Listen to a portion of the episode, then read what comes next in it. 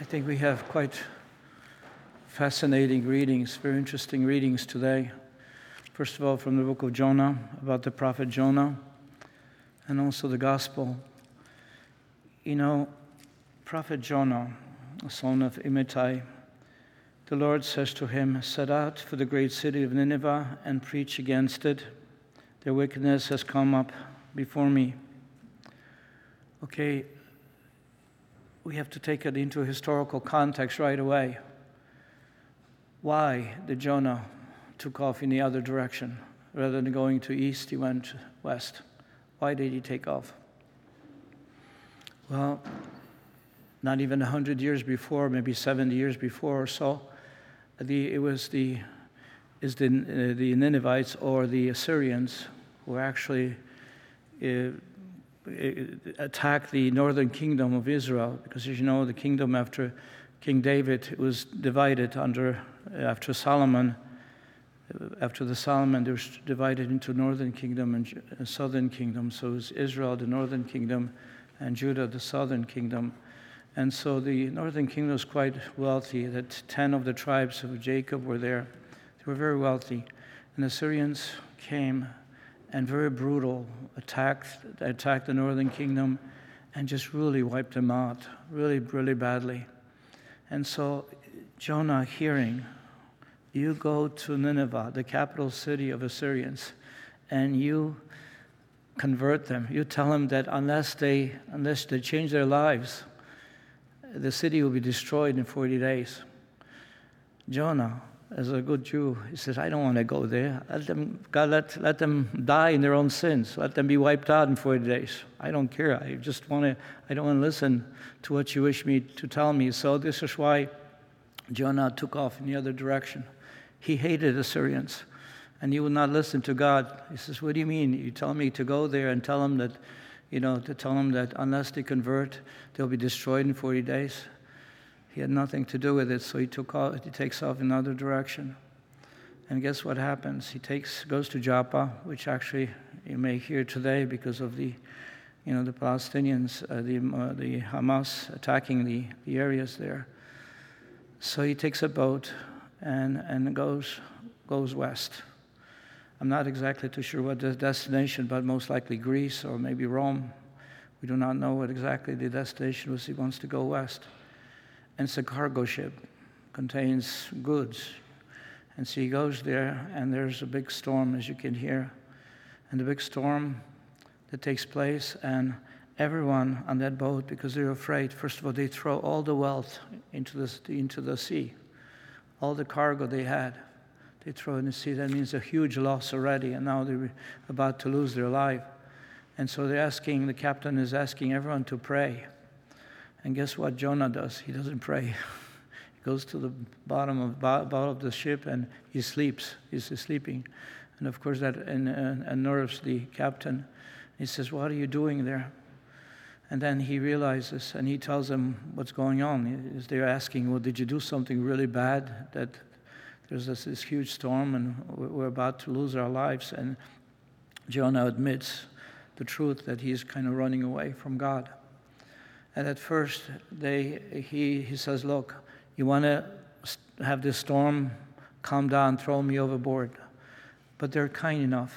They're kind enough. And they said, No. No, he says, We don't want to, to, to kill an innocent, innocent person.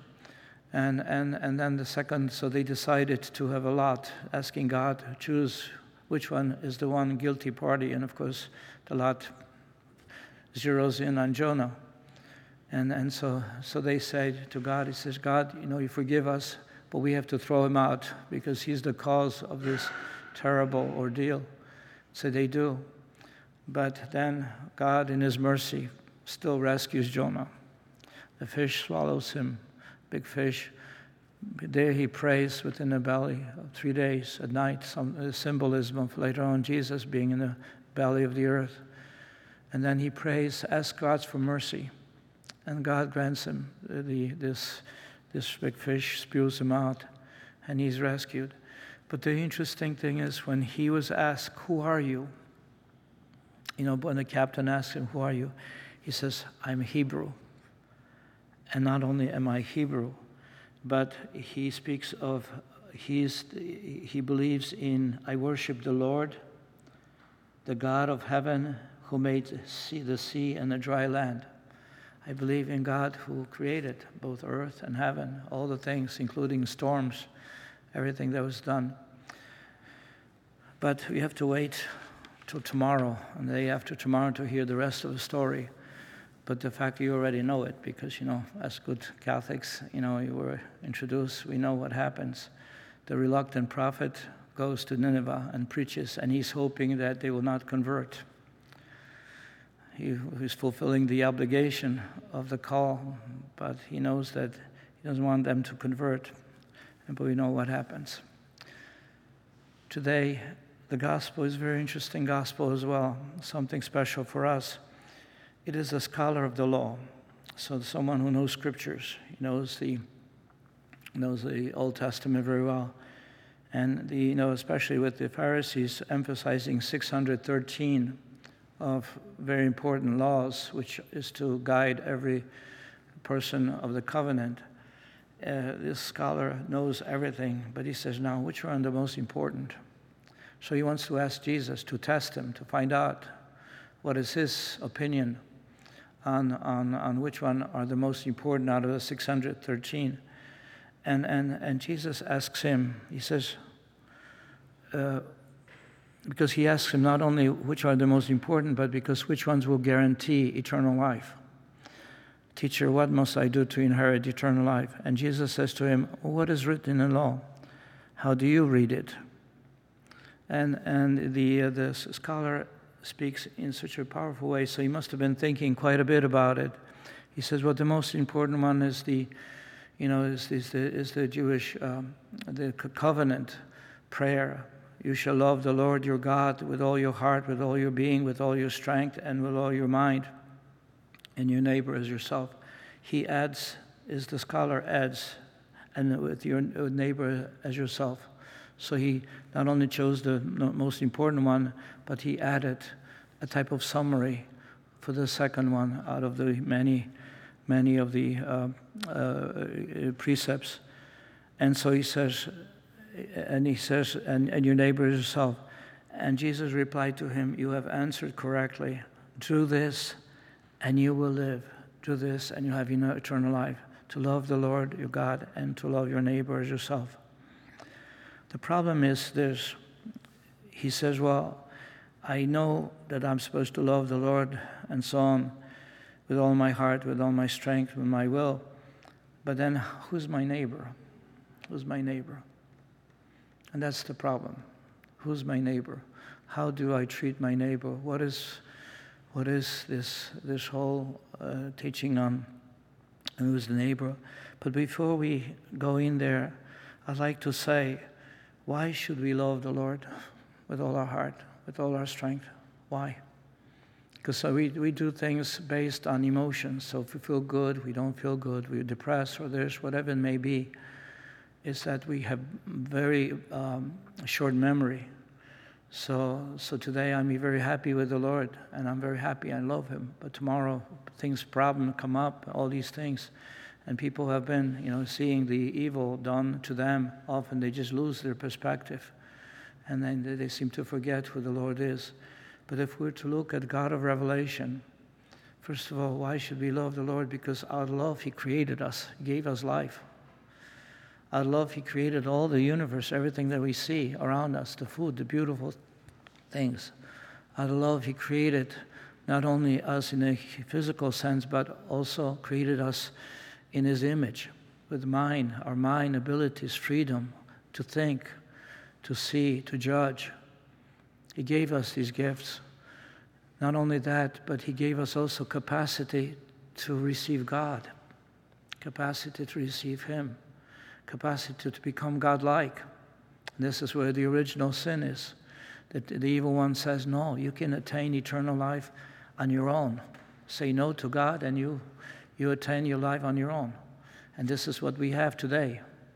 You know, every, every century, people go, some centuries seem to be more focused on God, but others seem to just run away as far as they can, and they feel, they feel like We can, we can do it on ourselves, on our own. We can become, you know, whatever we wish to be.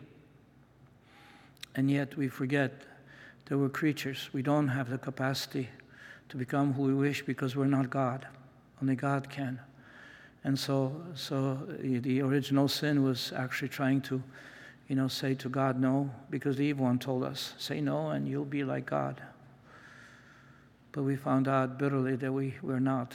And this is when the tragedy, the blindness, the things that we do have ever since then have occurred. But there's more to that. Why should we love God?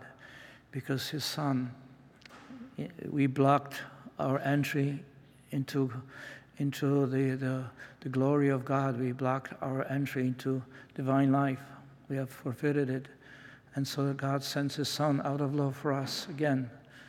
This is why we are to love Him, because what He did, He sent His Son who took upon Himself all our sinfulness, brokenness, the violence, the ugliness that we are, and He transformed into beauty, harmony. He's giving us the gift of, of, life of glory, and that's His Son we see that type of love that He gave us through His Son. We could say that He also showed that love by His revealing Himself to Abraham, Isaac, Jacob, has revealed Himself through prophets who, were His friends. He reveals Him as if, as if uh, we are as to be friends. But Jesus told us that we go more. Jesus calls us sons and daughters, not just friends. Sons and daughters. And not only because of the relationship with Jesus, but also uh, to be sons of God and daughters of God. That's, what, that's why the invitation is there. Why should we love the Lord? Because He gave us the Holy Spirit, teaching us, guiding us, informing us, making us happy to be in the presence of God, making us love the Lord with greater desire, longing. Why should we love the Lord? Because He gives us Himself, even the Eucharist, here today. He's teaching us, guiding us. He has never abandoned us. He's the good shepherd, keeping an eye on us. So why should we love him? Because he has loved us first. And he loves us continuously. And he loves us with the love, as it's in the Old Testament, love would be known as hesed.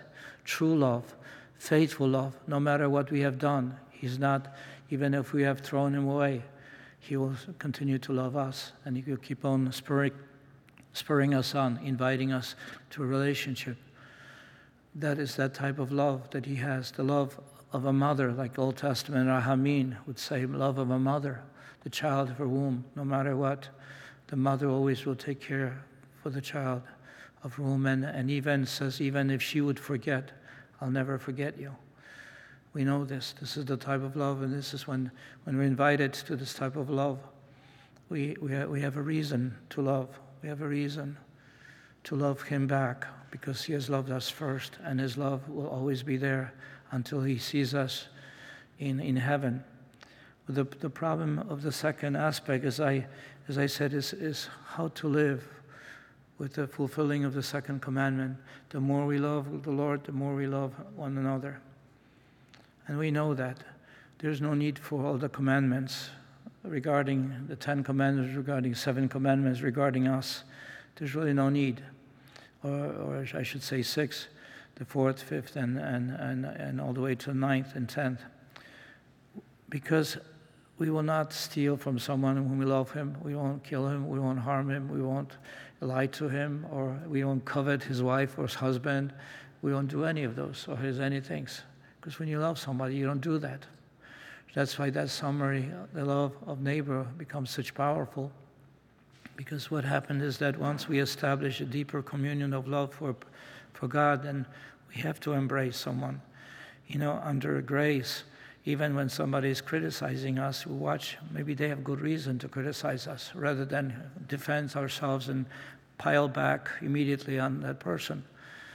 Because, you know, when you love, you look through the prism of love. It says, maybe there is something that I have done or have not done, or that I should have done and so we look at ourselves with a more critical eye because we, we seek the truth of, of God, not the, the truth of our own needs, the truth of, of greater good.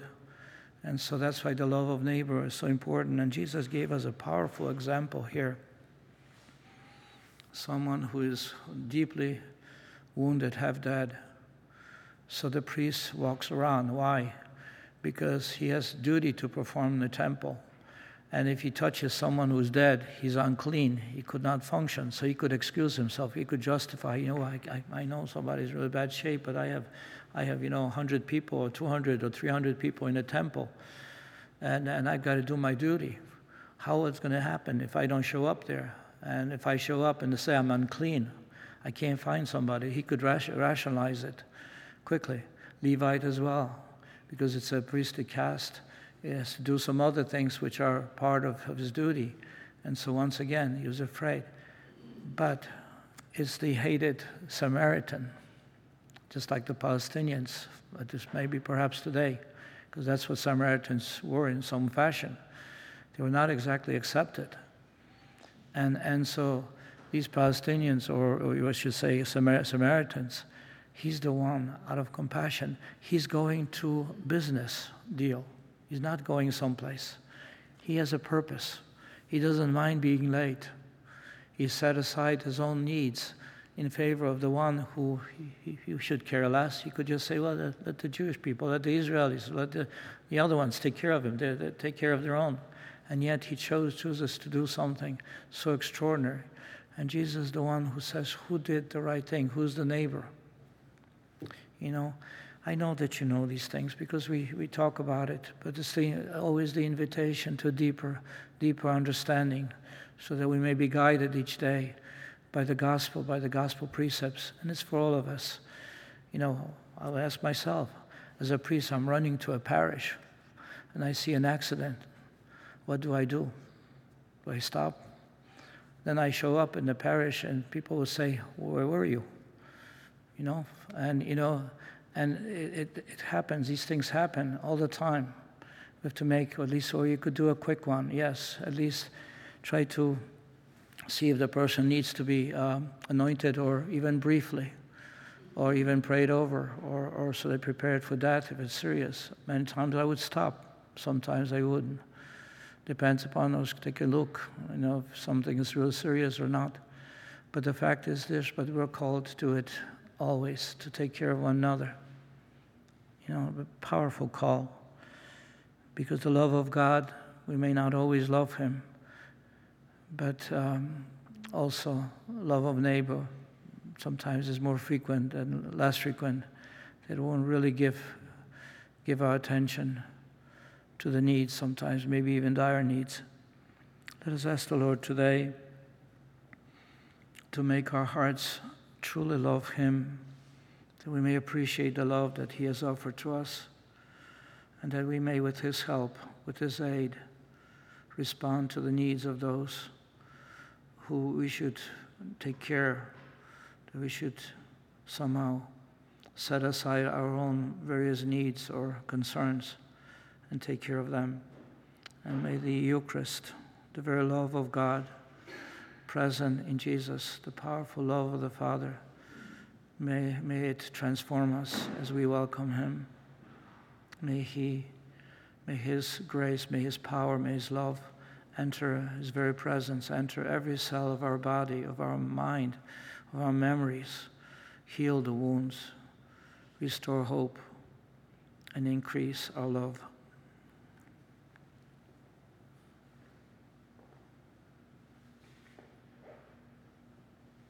Are you a Marian helper? Join our Spiritual Benefit Society and start sharing in the graces of all the daily masses, prayers, and good works of Marian priests and brothers all over the world. Sign up is free and easy. Simply visit micprayers.org. That's micprayers.org. Thank you, and God bless you. Please follow or subscribe to this podcast to receive the latest episodes and updates. If you have been blessed by this podcast, I invite you to leave a review.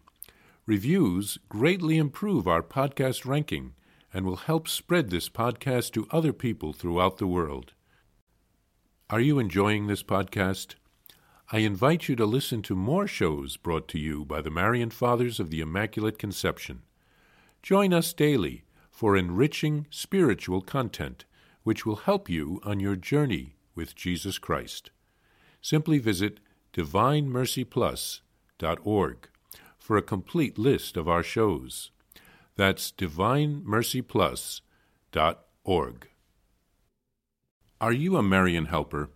Join our Spiritual Benefit Society and start sharing in the graces of all the daily masses, prayers, and good works of Marian priests and brothers all over the world.